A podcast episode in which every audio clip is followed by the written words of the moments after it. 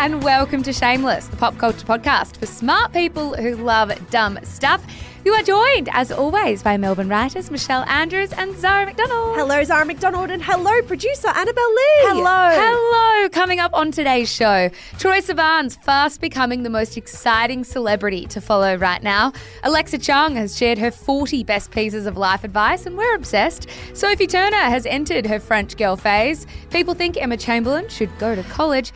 And it's time to play Slow News Week again. Those lazy celebrities. What a joy. But first, Michelle, how are you? How was your week? Do you have a recommendation for me? I have a head cold. I feel like half of Australia does. I right think now. they do. Everyone I speak to is like, I'm not sleeping at night. I feel like shit, and I'm joining the bandwagon. Do I sound weird? In my head, I Um, sound incredibly strange. I don't think weird is the right word. You you sound like you have one. A little sick, yeah. For the listeners, we have to like set our volume for headphones when we record, and my volume is so high today because my ears are just blocked. Nothing, like all I can hear is just like an echo in my You're own just head. watching my lips move, and that's how we'll do the show today. God help us. I obviously have been a bit run down. I have needed something sugary. I'm pretty sure I recommended season one of this show on the podcast when it aired last year.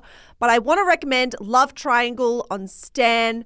My best description of it is Married at First Sight Light. I actually feel like you have recommended this before, Yes. but I've completely forgotten what it is. It's a reality TV show. It's all about dating, setting up sexy singles together. it's Australian. It's Australian. It's from the producers of Married at First Sight. Look, is it going to blow your socks off or blow you away? No. Will it pass the time? Absolutely. And for that, you're welcome. and isn't that all life is about? That's literally all my brain can give anyone this week. So enjoy, everyone. What about you? How was your week? What are you recommending? I have a couple of recommendations. I also have a TV show to recommend. It is just dropped on Apple TV. It is called The Buccaneers. I was lucky enough to get pre screeners for this, and you bet I've already watched all eight episodes. These are dropping weekly as well. So the, the whole series is not going to be out till December. I can tell you I've watched the whole thing. It's amazing. I have a confession for you. What? You texted me during the week, hey, I can get you pre screeners for the Buccaneers. I read that and I was like, that a sport team? I was like, yay! It sounds like a sports team. I haven't even told people what it is. Before I do that, I also got Annabelle the screeners because I thought she would like it. Did you watch it? I've also watched every damn episode. Wow. It is so good. How much Okay. sport is involved? No, oh, it's not- absolutely It's zero. not sport. so this is a period drama. It's a Oh. romance period drama. If you loved Bridgerton and you are missing Bridgerton, this is the show for you. It's basically a similar, I'm going to say similar setting as Bridgerton. I'm sure history experts will be like, You're probably like 250 yeah, like completely different years. But I guess half the show is British, half the show is American. So you've got a whole group of women from New York City in some period of perhaps, perhaps the You're like I actually don't know. in. Do you know? I don't know either. years and years and years ago, uh, who go over to London to the society set to try and find husbands. You guys know the drill. It's amazing. I have to say, Annabelle, there was some darker themes that I wasn't expecting. Oh yeah, but it was balanced pretty well because I felt pretty light afterwards. That's the thing. It's like a really light show at its surface level. So when some storylines went where they did, I was like, I was not expecting this. Ah, Yeah. So I clearly missed something because you are so onto this, it's not even out yet, and you've watched the whole thing and you were super excited that we were getting screeners. What cultural moment did I miss about this show? I truly stumbled on the trailer on TikTok like Ah, about a month ago. okay. And Annabelle and I were talking about the trailer because it used Olivia Rodrigo's guts to kind of promote it. So All American bitch, the song. Yeah. this sounds, guys, it just sounds like Bridgerton. it kind No, of is. I would say maybe it's because I haven't watched Bridgerton in a while. I'd say it's better. you think it's better than Bridgerton? because it's top And of won't mind. this be a competitor? Because Bridgerton's launching later this year. Yeah, on, and it's Netflix, Apple TV. But guys, if you love Bridgerton, if you love a period drama, I couldn't recommend this enough. I just adored it, and there's nothing better than having a show you feel passionately about. I haven't had that in a while. Yes, and the main character is named Annabelle, but her nickname is Nan. Nan. So I'm going to try something new in the office. No, I'll keep no, you no, updated. no, no, no. You have just gotten us to call you Belly for the first time. How long have we worked together? Seven years all up. Oh, We've Oh, just yeah. started calling you Belly. You are now set with Belly as a nickname for at least two years. No, no, I'm going with Nan. because you're right. The main character's name is Annabelle. She goes by Nan. So you can be Nan or Botley, whatever, Botley. whatever kind of comes out. I have a, a quick second recommendation for you. Obviously, I have to recommend this. Schwartz Media have just come out with a podcast about Rupert Murdoch. It is called Rupert, the Last Mogul. It's, I think, six parts. The first part dropped last week. It's kind of a documentary style profile of Rupert Murdoch. The first episode, of course, is on his early years and career. And I just loved it, obviously. I know I I am shocked. I think it's really good. I'm loving it already. I also think the stories that you can tell of someone like Rupert in his early years say a lot about the kind of businessman he became. Yeah. Like, you know, he kind of had elements of his ruthless personality even then. So, I mean, I know this is not going to be as much of a crowd pleaser as the Buccaneers, but if you are Murdoch inclined, content wise, oh, not even content wise, if you are Murdoch inclined, uh, succession wise, listen to this. Where does it rank amidst all the other Murdoch related content pieces? Well, I, this has to be number 10 for you on this podcast. you had to have recommended nine Murdoch related things before this one. Yeah. Well, uh, there's only I've only listened to one episode at the time of listening. So when I finish the series, I'll come back to you and tell you where it sits. Okay. But you're right; it could be sitting at number ten, and And it would still be a love. and it would you. still be the top ten content pieces I've ever consumed. Um, shall we jump into the quick and dirty today, though? Yeah, let's do it, guys. As always, we're bringing you the top five stories from the rough and tumble of the celebrity and pop culture news cycle. Zara, Murdoch, McDonald, what have you got for us? Thank you. Our first story. See you in two months. For It Boy Troye Sivan, a second date is a luxury. That is from the Sydney Morning Herald.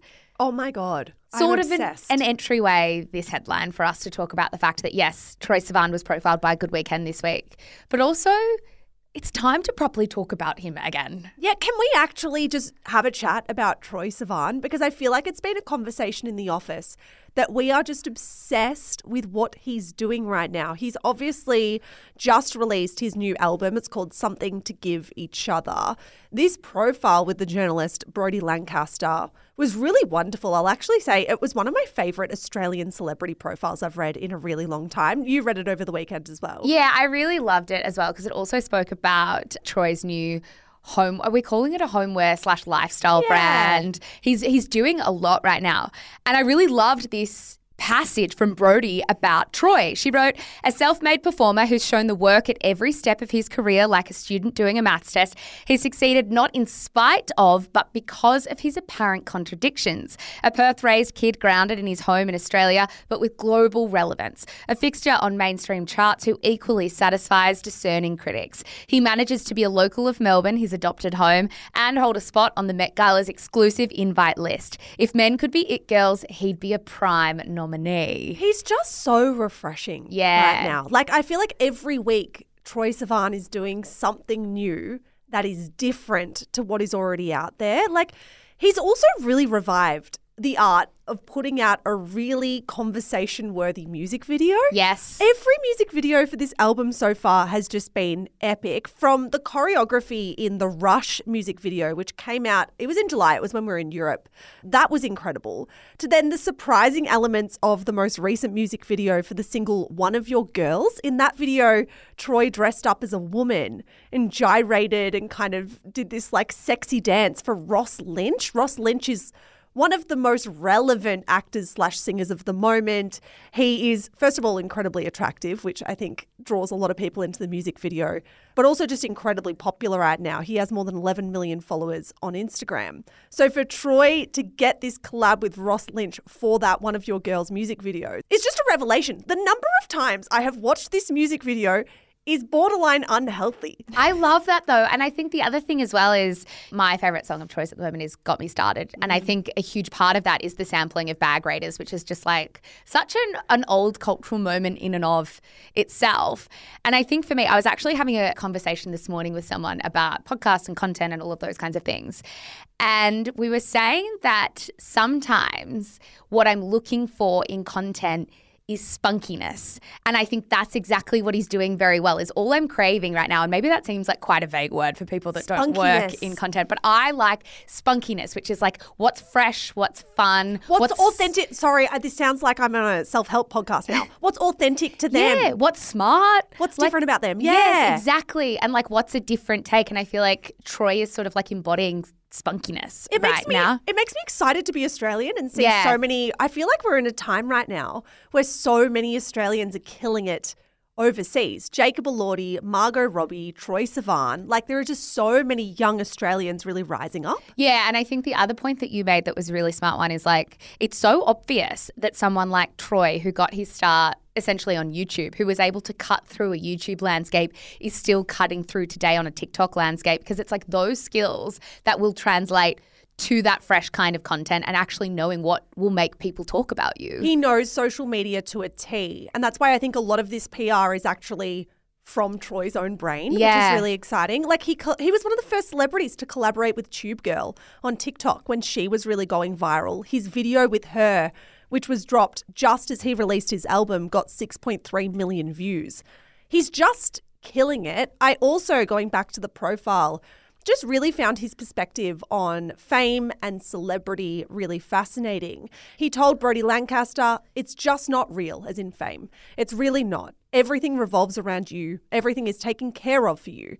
A lot of other people's jobs rely on you, and then you're also being perceived by all these people online who will freely share their opinions of you or your body or who you're dating. And I think all of that adds up. And if you can't escape, that's really scary. For me, it's always important to know that it's going to come to an end. I think where you really, really can get fucked up is if you get trapped in it and you believe that it is real life or you don't have that safe home base to come back to. It's an incredibly grounded quote for me. Mm. This guy that's clearly like able to still find himself and his center amongst like the noise of the level of fame that he's experiencing right now. I I really loved that. And I think it's probably the only way to survive in that kind of industry to say fame is an illusion basically mm. and that's the only way you can do it. I mean, it sounds like this podcast is now sponsored by Troye. I was going to say, I'm like, do we need to throw in like a be- semi neutral comment about Troye? Because I'm feeling fanatical. No, and it's one of those things as well. We're saying he's like so, you know, fresh. A fresh thing would be sliding us money under the table for a sponsored segment. Just kidding, guys. We'd never do that. But I um, would, I would.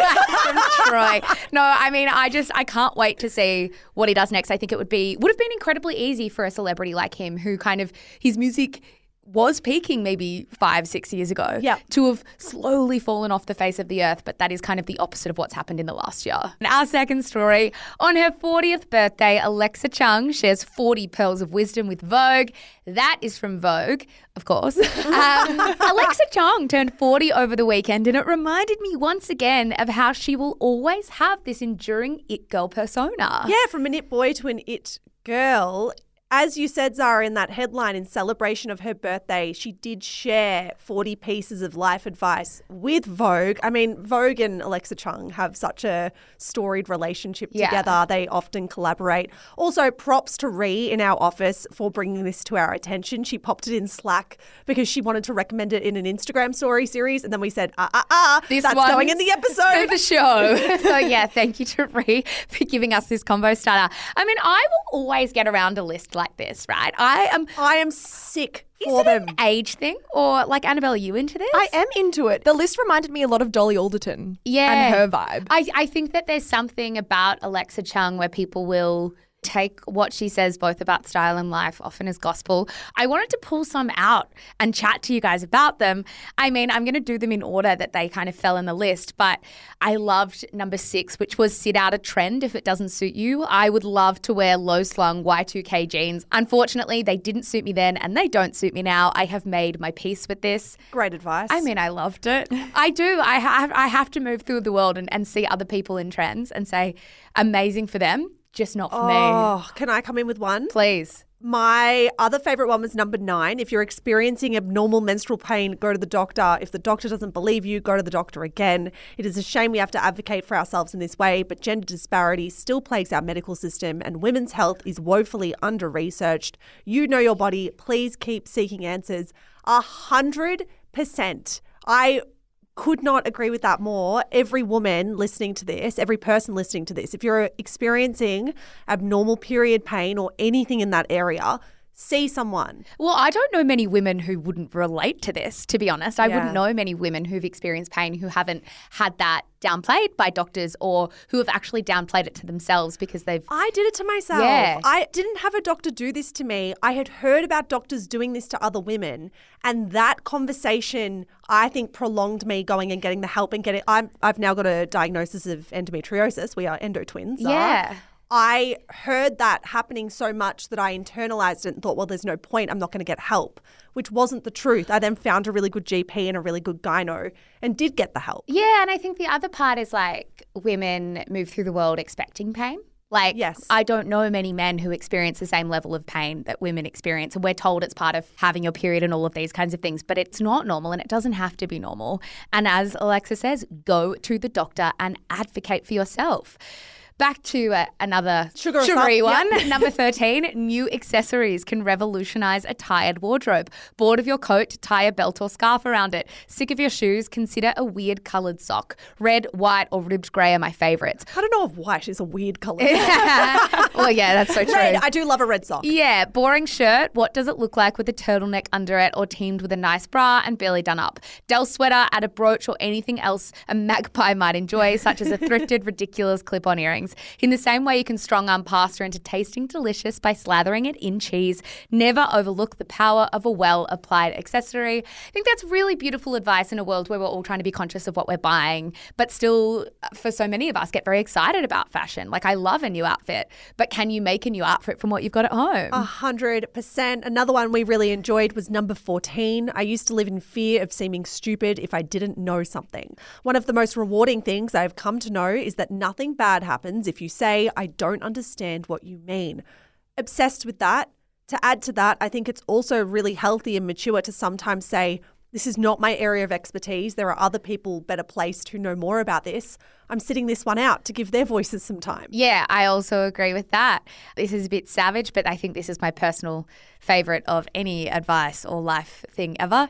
Number 15, uh, nobody wants to hear about the dream you just had. I I still forget this. I know it to be true, and yet if I have a particularly weird dream, I'll still come into the office and be like, "Guess what, guys?" And then there's just crickets in No, response. I try to indulge. And that's the thing. It's not like I've never heard an interesting dream story. There are exceptions to the rule, but just generally, generally I sit there and I'm like, but this didn't happen. Like, But what if it involves the person? So what if I come to you, Zara, and go, I have a dream. I- I had a dream about you. I care about that. Annabelle, if you ever dream about me, tell me. I do care because I feel like it represents something psychologically and I want to unpack the meaning of what that might be. all right, let's poll people for Your Say Friday. Do you want to hear about dreams? Sarah's uninfluenced. Sarah's like, I still don't give a shit if you dream about me. Not at all. Number 19. Sorry, I know there's so many here, but I really love these. Your cringiest experiences will become your funniest stories. It's so funny. I had this like really embarrassing moment a couple of months ago, of which I will not share on the podcast because I actually don't think it's mm. podcast worthy or appropriate.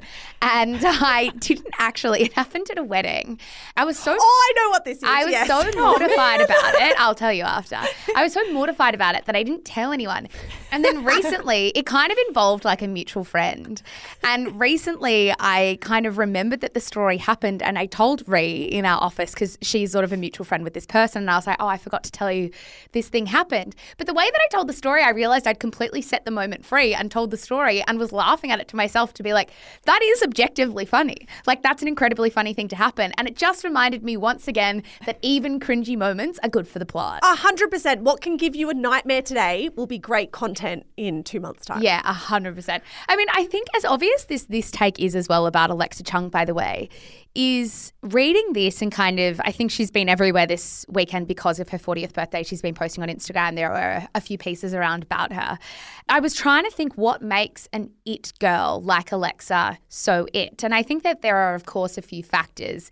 Of course, a huge one as well is looking a certain way. I don't think we can deny that. There's a size and style. Yeah, I was gonna say of girls, thinness- thinness in particular, yeah. That we consider it. I think it's also like this illusion of effortlessness, which means they have to be beautiful without looking like they try to be beautiful. They have to look like Parisian. yeah. So I, I think all of that is true. But I think beyond that, I do actually think it's like the confidence, it's having the confidence to pursue things that are actually most authentic to you. I can't believe we've said authentic twice in this episode. I- Authenticity. I do. I think it's like it's not getting caught up too much in trends. It's having the confidence to be and say what you want to say. And it's like maybe a general lack of self consciousness, which is tough, and a huge emphasis on self assuredness that we consider to be it. And I actually think that's helpful for a lot of us to take away to be like, yes, aesthetics play a huge part of it. But I think there's a whole other array of stuff too that I has an impact. completely agree. Je ne sais quoi. Je ne sais quoi. Back to Michelle's French. Everyone says I pronounce that incorrectly. Can I please have a quick lesson? What am I doing wrong? But I think I keep quoi. getting DMs saying when I, I first of all, people keep saying that I'm saying it too much. Je ne sais quoi. I think. je ne sais quoi too much and that I'm saying it incorrectly. So please, feedback. well, I. I mean, I'm not French. I thought it was je ne sais quoi. Je ne sais quoi. Unless they want us to have a French accent, and which would be in real danger So No, because every that. time on the weekend I was away with family and mum kept going, Would you like a croissant? And I'm like, it's croissant. it's so bogan, just croissant. It's like, do you call it Ibiza or Ibiza? Ibiza. Ibiza. I say Ibiza as well, but is that is that? Are you doing what you you don't want your mum to do?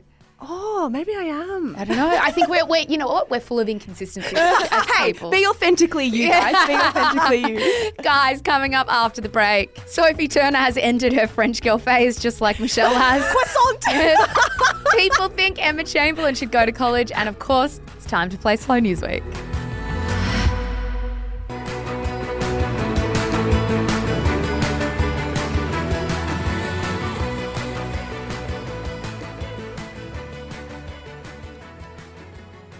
Our third story is this the start of Sophie Turner's French girl phase? That is also from Vogue. Yeah, guys, in case you missed it, Sophie Turner was papped on the streets of Paris last week, kissing aristocrat and kind of former royal Peregrine Pearson. The photos. Well, no, sorry, it's beautiful name. Peregrine does go by Perry. yeah, Oh, well, it's a okay. bi- it's such an aristocratic name. Dare I mm. say Peregrine nice for a girl name? I quite like Perry uh, for boys or girls. Yeah, I, I'm sorry, maybe. it's dangerous territory when you start talking about names, isn't it? but it just he sounds like an aristocrat. He does. The photos of these two kissing were taken about two months to the day after divorce papers were filed between Joe Jonas and Sophie Turner. It was the tabloid The Sun that got the exclusive to the pics, Zaz. Yeah, now they were papped sharing the kiss at Gare du Nord railway station before they headed to the Rugby World Cup final. According to People magazine, he is the heir to the Cowdray. I'm going to find a way to bogan this up accidentally. The Cowdray estate in West Sussex in Britain. When he inherits the home, he will be the fifth Viscount Cowdray, which reminds me of the time on the show that we didn't know Viscount was pronounced Viscount, and we used the word we said Viscount. We said Viscount, and I'm pretty sure in the same episode, instead of vermouth, we said vermouth. Mouth. Yeah, and my mum had a field day of text messages. I only learned it was Viscount because of Bridgerton. Now, also potentially out of interest, his most recent ex was the Greek and Danish royal princess Maria Olympia. She's also King Charles's goddaughter. They're thought to have split in July. Quite a circle Sophie's moving in. Yeah. Now, when we shared these photos on TikTok and Instagram, we were excited. We were like, look at our gal go. She's kissing a guy who is a pretty high flyer. I mean, his family is reportedly worth hundreds of millions of pounds. He's pretty tall, he's pretty good looking. We were happy for Sophie. The listeners were keen to raise a point that they think Sophie didn't look into the kiss. Do we want to talk about this? It kind of looks like he's grabbing her shoulders and he's leaning in, and she looks a bit like Stiff? a bored. Yes, and I agree with that. She does. She doesn't look spectacularly into it. Do you but think it could she just was be taken by surprise that he kissed her in public? or conspiracy theorists might suggest he saw a camera and just went straight in. And that's why she's stiffened up. Oh. It is weird, isn't it? Yeah. To think about it. Like, go for your life. Obviously, I want Sophie to go out there and kiss aristocrats. But for this to be photographed in public two months after the divorce, while the like divorce proceedings are still going on, was surprising. I am surprised, especially in Paris. I think she could have been a little more incognito in Paris. Like, I am surprised that there was a photographer there waiting for the, So the we photo. we sus on Perry, well, Peregrine, Pez. I d- Potentially. Why not be? I think I am sus I'm just going to decide to be. Not you calling him Pez. Come on now. Reminds me of those little poppy lollies that you used to have as a Oh, kid. bring 'em back. Our fourth story. People online think Emma Chamberlain should go to college. That is from BuzzFeed. We are going to play you guys a little snippet because there was one video posted to TikTok recently that kicked off quite the viral trend. Here's a clip of that video. I genuinely don't say this to be rude, but Emma Chamberlain's podcast genuinely is just a girl that needs to go to college. I'm not saying that in the way that means, oh, she's dumb, she needs to go to college. She's just clearly a girl that needs to riff ideas with people. And sometimes they need a little feedback, right? Like, I think sometimes she gets in a little in her echo chamber. I also think it would give her a lot of stuff to talk about because she wouldn't be just thinking of the content ideas on her own. She would instead be guided by a syllabus or just get ideas from being out in academic spaces, which is clearly the direction that she wants to take her podcast. Alrighty, Mish. Now, that video about Emma Chamberlain and about Emma Chamberlain's podcast has over 500,000 likes on TikTok. The top comment actually has 100,000 likes. And that comment is This is why I love Brittany Broski's podcast. She is so knowledgeable about so much. I am constantly learning things from her while also laughing. Obviously, Brittany Broski is a fellow content creator, does more like comedic style TikToks and content. I would say she has a semi philosophical podcast that's like a monologue, very, very similar format to Emma Chamberlain's podcast, which is called Anything Goes. Yeah, now another video that has 612,000 likes. And now this has genuinely sparked a movement, guys. Like it's everywhere all over TikTok. Has the caption, Me listening to Emma Chamberlain's philosophical epiphanies, which are literally thoughts I had at the age of eight. Ooh, again, top comment on this video. I just find the repetition fascinating. Again, with more than 100,000 likes, was this. That's why we love Brittany Broski. She went to college and is so good at articulating her feelings. So, two videos with more than half a million likes, with the top comment directing people to another woman's content that they say is better. Yes. And and this has, as we said, it's become like a TikTok movement. Other videos in the same vein have hundreds of thousands of likes. Now, as we said, it sort of started with stuff around why it's obvious that she didn't go to college or should go to college. But now it's gone beyond that to discourse more generally about why her show simply doesn't work. I mean, I think the obvious point here, we have to zero in on the college stuff. It's really fascinating to me that people are like, oh, it's not like it matters if you go to college or not. The argument, of course, is like her her opinions just need to be humbled here and there. To which I have two points to make. The first is, well, that is you actually being snobbish about college because you're assuming that the only place in the world where your opinions can be challenged is in a tutorial setup at mm. college. Mm. And the second thing I would say to that is you're running on the assumption here that she doesn't have her opinions challenged all day, every day. This is a woman who had to give up posting on YouTube because the feedback was too intense. And that feedback loop was kind of overwhelming to her. Mm. It's absurd for anyone to assume she doesn't have an outlet where people tell her that her opinions are wrong. This is really, really fascinating to me. I when I saw this happening, I put it in our Slack I channel and was like, I just I don't think this is for the podcast, but I'm seeing this pop up here and there. And then all of a sudden, within 24 hours, it was all over my feed, these videos. And I was like, no, we absolutely have to talk about this. I am equal parts actually, I'm probably more fascinated by what's going on here than I am annoyed. Like I do find this slightly annoying. I really do. That again, this is a very successful woman that people are taking pot shots at. But more than that, I really, really want to figure out what's going on here. It's such a popular movement. This is such a popular sentiment amongst young women. What is it about calling out Emma Chamberlain as being quote unquote uneducated? What is it about saying she didn't go to college that young women adore? Is it this idea that Emma Chamberlain is so successful she's invited to the Met Gala these days? So successful she doesn't need YouTube anymore. So rich, so famous, so wealthy, so beautiful, da da da da da that the one thing we can pull her down on is that she didn't get the college experience so many other young women did. Is this like the one chink in her armor that people have identified that they can go for? I just, I need to understand it because I find it fascinating that it's this popular, this widespread, this quickly. Well, I think for me, when you actually did put it in the Slack channel, I should say that I came back to you and I was like, I don't know if this is for us. Like, it feels repetitive to me. Like, we had a huge conversation about Matilda Djerf the other week. We had a huge conversation about our desperation to rip young women down, assuming that we're doing it for some noble cause or that we actually care about these things. And I was like, are we just going to have the same conversation again? And then as we we spoke about it back and forth last night of text, I was like, do you know what? The pattern actually is important to note. Like it is really important to note to be like, what actually is going on here? Mm. And are we starting to use TikTok as a platform to kind of create these conversations so that we're bringing people down? Like I feel like I haven't seen such intense internalized misogyny in a few years. Like mm. I actually feel like we had an okay year or two. And now I'm seeing this intensity flood my TikTok feed. And you were like, I genuinely want to know if TikTok is like prioritizing these videos yeah, in the algorithm. I think it is. I think there's something to be said about the TikTok algorithm platforming this style of video because there's just such a groundswell. Yeah. Every time this happens where it rises up, whether it's about Matilda Djerf or about Emma Chamberlain, it just feels like this tidal wave coming towards one person. And TikTok's algorithm, I mean, certainly I haven't even liked any of the videos. I saved one of them because I always do that if it's something I want to talk about in the podcast. I saved one and now I'm fed every single one on my feed, like fed every single video. I think one thing and obviously, I'm going to point out I am a podcaster, so obviously this will hit slightly closer to home more than the average person.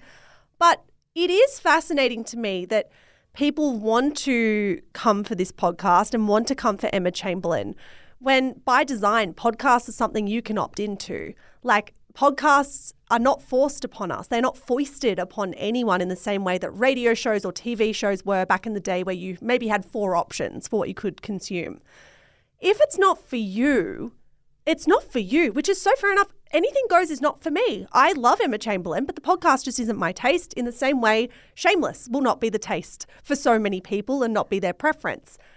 What is it that compels people, though, to be snarky about a woman's lack or perceived lack of education and make content out of it. Anything Goes is so successful, it has over 200,000 ratings on Spotify, 4.9 stars out of 5. Yeah. I would say that's pretty incredible. In fact, fucking incredible. I, I don't think you get much bigger than that. If it's not for you, just don't listen. Yeah. if you want to listen to Brittany Broski, listen to Brittany Broski. It's also that dynamic of bringing her into every video to say, this woman's better. Yeah. I don't see men doing this to men. Absolutely. It's like we can't just drag one woman down. We have to pit her against somebody else, often against the other person's even knowledge or like, you know, desire for it. I think this has really troubled me because I'm like, it's just, it's boring. Like, it's really boring to me. And what's really infuriating is, is and I said the same thing around Matilda Djerf, is people pretending that these are like legitimate concerns for them and stuff that like is legitimately keeping them up at night.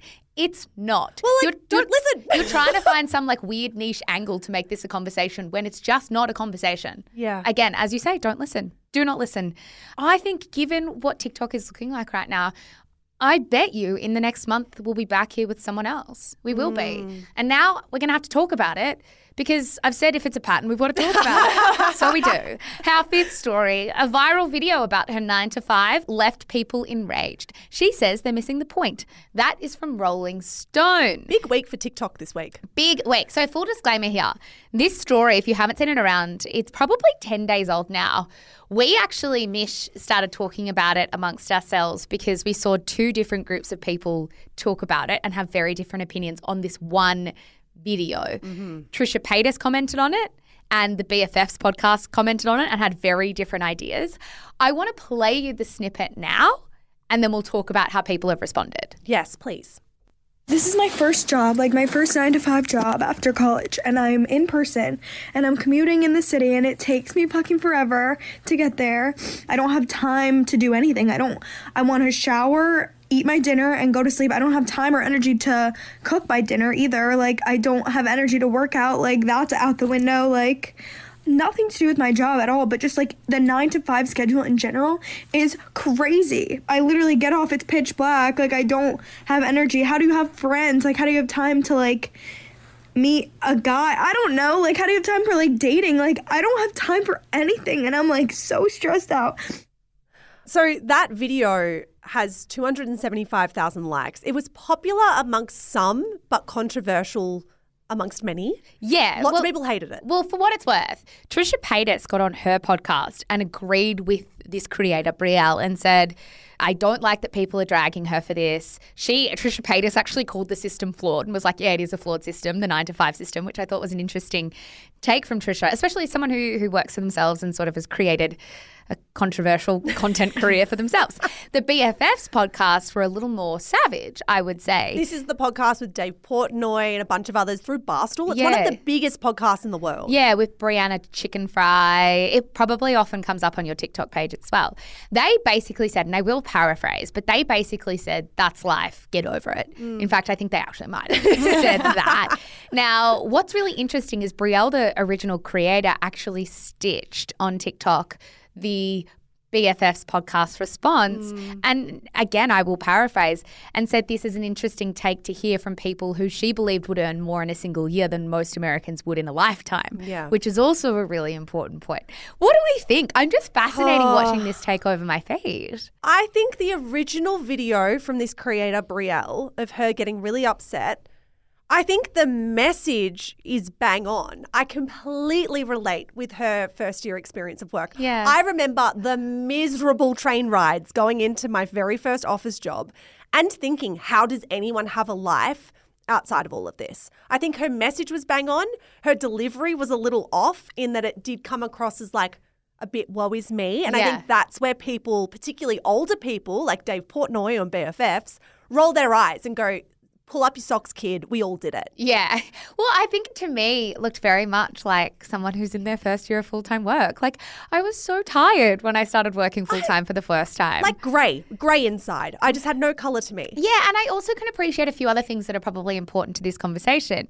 I think the younger generation of workers are coming up in a cost of living crisis and a housing crisis, which means it's very hard for them to actually work as close to their work as maybe our parents' mm. generation did, especially in the US as well. If we're talking about, I couldn't work out if this girl's from New York, but I think she was. If we're talking about trying to find housing in New York City, I mean, Keep dreaming. See you later. Yeah. I also think this conversation really depends to me on whether we're talking about really set nine to five hours or if we're talking about a nine to five that's actually a nine till seven or a nine till eight. Because I think they are very different lives to lead.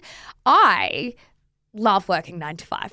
And I appreciate that it is a real privilege to like your job, like I do really like my job. Yeah. So of course I don't mind working nine to five. I have had different jobs though that I all uh, haven't always loved as much as I love this one, and I have always really liked the nine to five structure of my life because I finished at five, and I liked making use of my weekdays. I love mm. my weeknights. Like I really like having a full week that is not so dependent on the weekends. That's like a really important thing to me.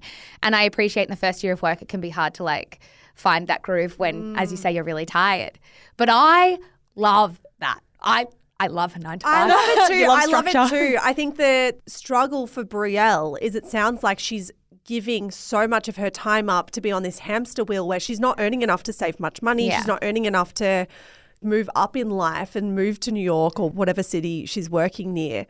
I feel a lot of sympathy for that. And I think a lot of content creators or people in the media are incredibly disconnected from that experience. Like, just have no sympathy for how that would feel. Yes, of course, all of us at some point in our lives have experienced that nine to five office slug. But we did it when your income was kind of proportionate to what was going on in the world and the cost of things. Yeah. Whereas now for Brielle and young people, I absolutely understand what, like, it would feel like, what's the fucking point? Well, I also think the point you make about like content creators feeling very disconnected, I think this is like the number one source of tension between content creators and their audiences. And I think that's no surprise to me at all that a lot of the content creators I've seen start to slowly build a following in the last six to 12 months are people that work nine to five and do it on the side. Like there's a huge rise of us wanting to consume content of people who go to work and then come home and make content because I think that is the relatable thing to consume. And it's true, it's not the fault of content creators that they may not actually fully remember or understand what it's like, but the life is different. The flexibility is not there. It is so frustrating when you are living the life that Brielle says she's living to then log on. And I know we're talking a lot about TikTok this week. Sorry, guys, it's just what's in the news cycle this week. we don't make the news. we can't choose the news. This is what the news gave us. And I think for for podcasts like BFFs, who I enjoy a lot of their podcast content, but this particular segment for me just felt like it really missed perspective. It was from three people who don't have a lens on what the current day cost of living crisis looks like whatsoever. Annabelle, what do you think?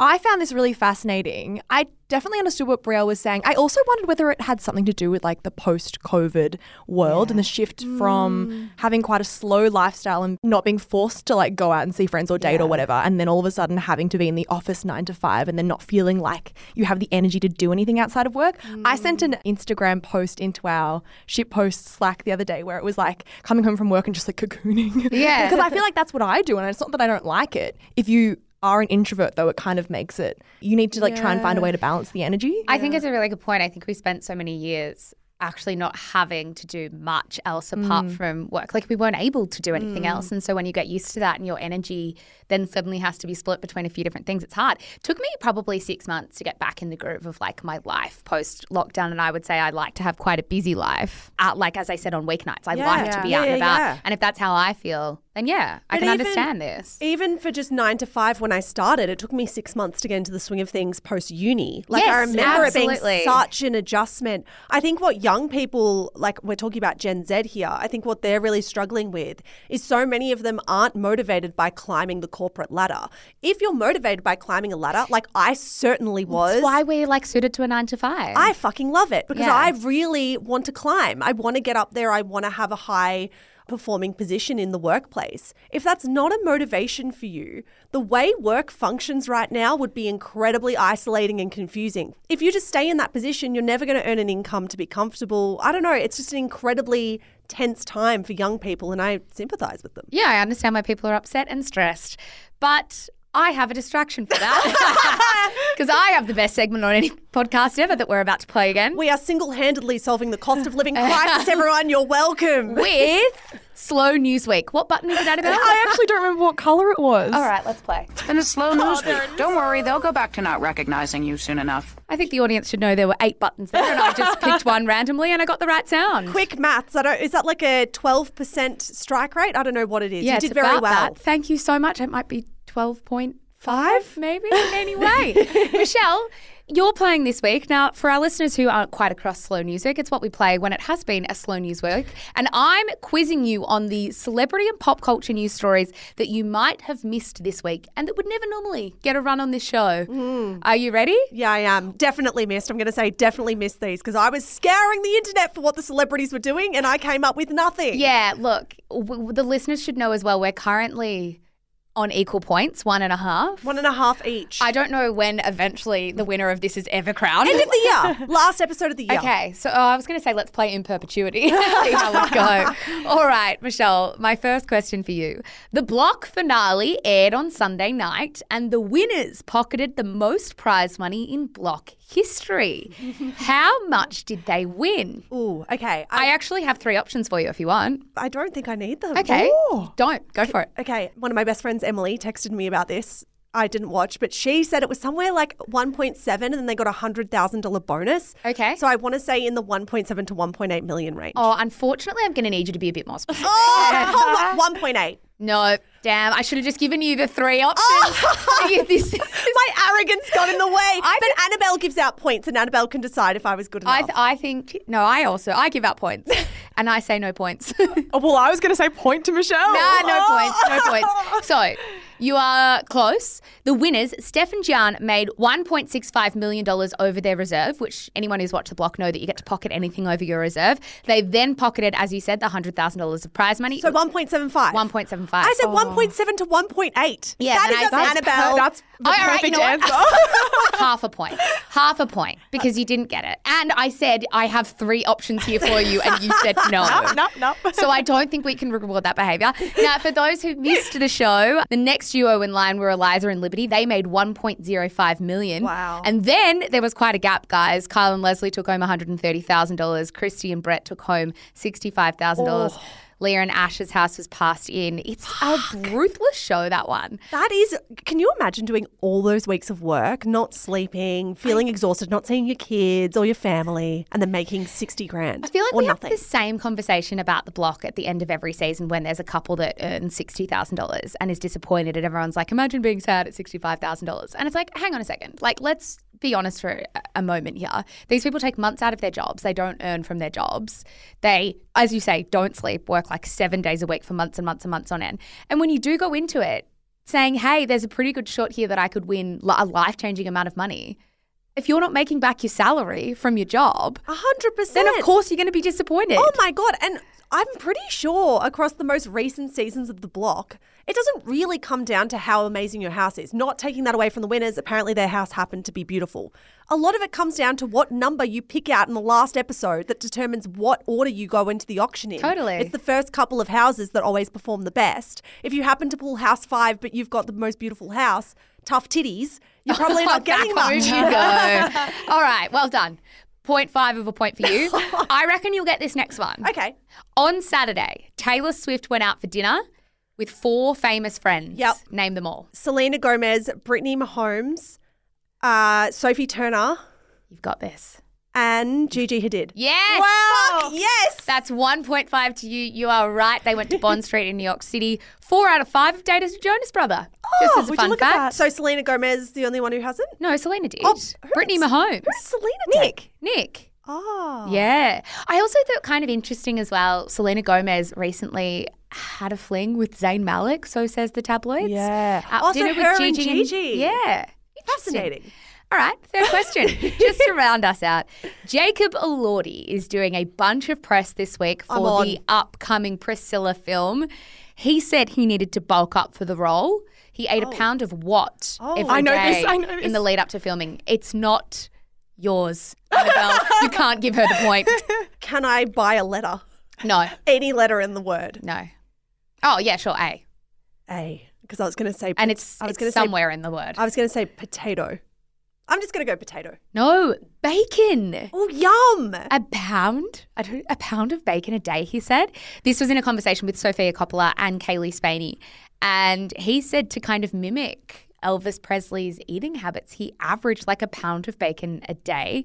He said it's not that noticeable because I'm quite long, Long. which I thought was a funny way to say I'm just really fucking tall. I'd love to actually go see this film if my gals want to come with me. I would love to see it. It's not out for a couple of months in Australia. It's out in the US like this week. Oh, what? When I was doing my digging, I was like, when is this out in Australia? My research told me January.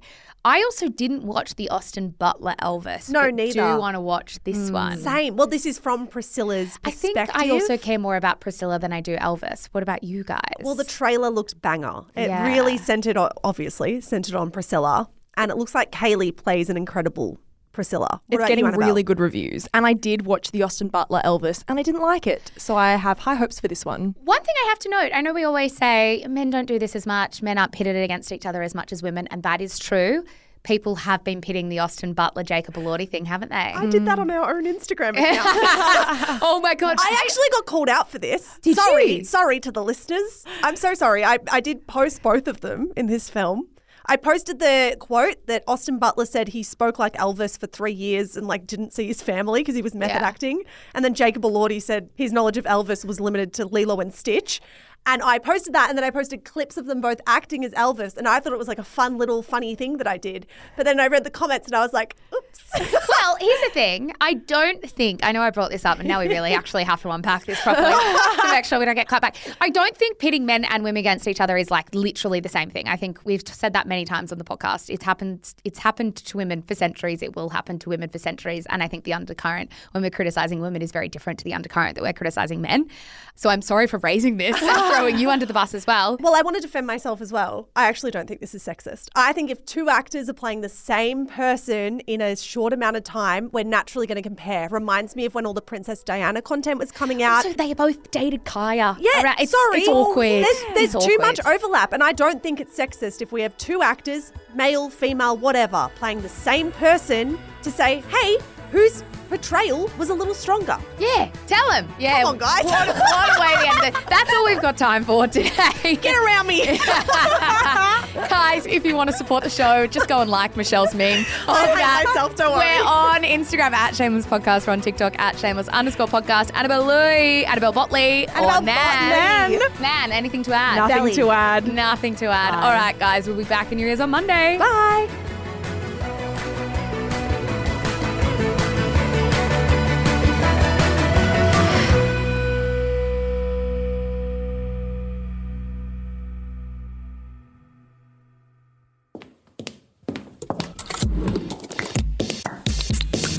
Shameless Media. This podcast was recorded on Wurundjeri land. Always was, always will be Aboriginal land. Hi guys, Shameless Media's video producer Charlotte here. I'm abruptly popping up at the end of this episode to tell you about a new series I've been working on called The Tastemakers. It lives on the Shameless Book Club feed, and the series explores the inspiration and motivation of Australia's most trusted tastemakers. Hosted by the wonderful Gemma Diamond and spanning across six episodes, we'll hear about everything from beauty to lifestyle and food. One of my favourite episodes to film was with Maggie Zhao. She's such a bookworm and she offered up some really interesting, in depth insights that I really loved. It's so good to see Gemma and Maggie sit down and talk about books, and they just had such a fantastic chemistry on the day that when we were shooting, I just knew that this was a good episode. Oh my god. So do you know how we talk about social media and it's like, yeah, like an overnight success, like this person, you know, overnight literally gained a million followers, right? So Yeah. think of that. And now think of the opposite of that. and that is me. Tastemakers is made for anybody who is looking for a slice of inspiration from influential women who are ready to offer up their expertise. Search for the Shameless Book Club in your favourite podcast app now, have a listen, and make sure to click follow so you don't miss your next favourite episode.